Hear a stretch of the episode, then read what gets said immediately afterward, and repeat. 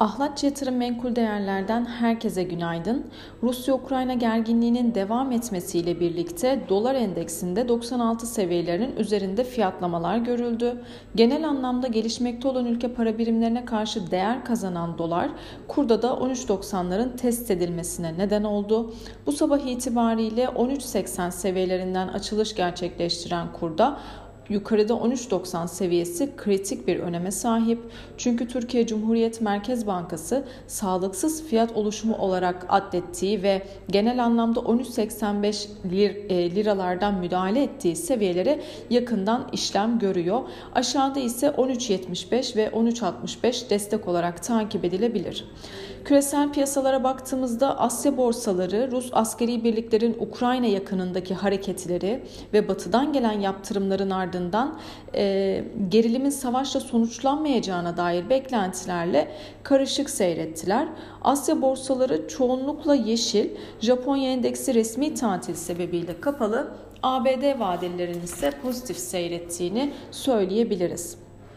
E, dün özellikle batıdan gelen yaptırımlar daha çok konuşuldu. ABD yönetimi Rusya'nın Ukrayna'ya yönelik adımlarını işgal başlangıcı olarak tanımladı ve planlanan yatırımların ilk bölümünü de duyurmuş oldu. Yaptırımlar kısmında şimdilik 4 finans kurumu, askeri bankalar, bazı iş adamları ve bürokratlar gibi elit gruplar yer alıyor.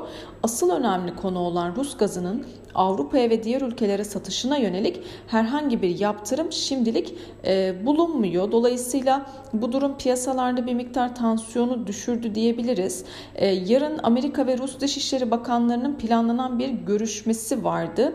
Bu görüşmenin iptal edilmesi e, kısa vadede diplomasi yoluyla çözüm arayışına dair beklentileri bir miktar zayıflattı.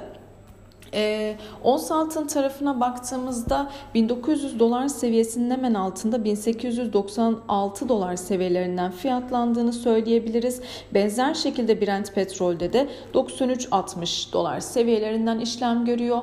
Genel anlamda küresel piyasalar açısından jeopolitik risklerin devam etmesi emtia tarafında yukarı yönlü hareketleri e, destekler nitelikte.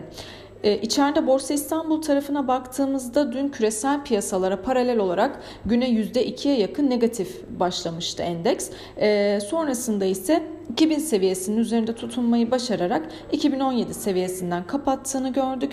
Bugün için ilk direnç 2032 ve 2051 seviyeleri takip edilebilir. Olası bir satış baskısı durumunda ise 2000 ilk destek olarak takip edilecektir. Bugün içeride önemli bir e, veri akışı bulunmuyor. Yurt dışında ise Euro bölgesi enflasyon rakamı takip edilecek. Herkese bol kazançlı güzel bir gün dilerim.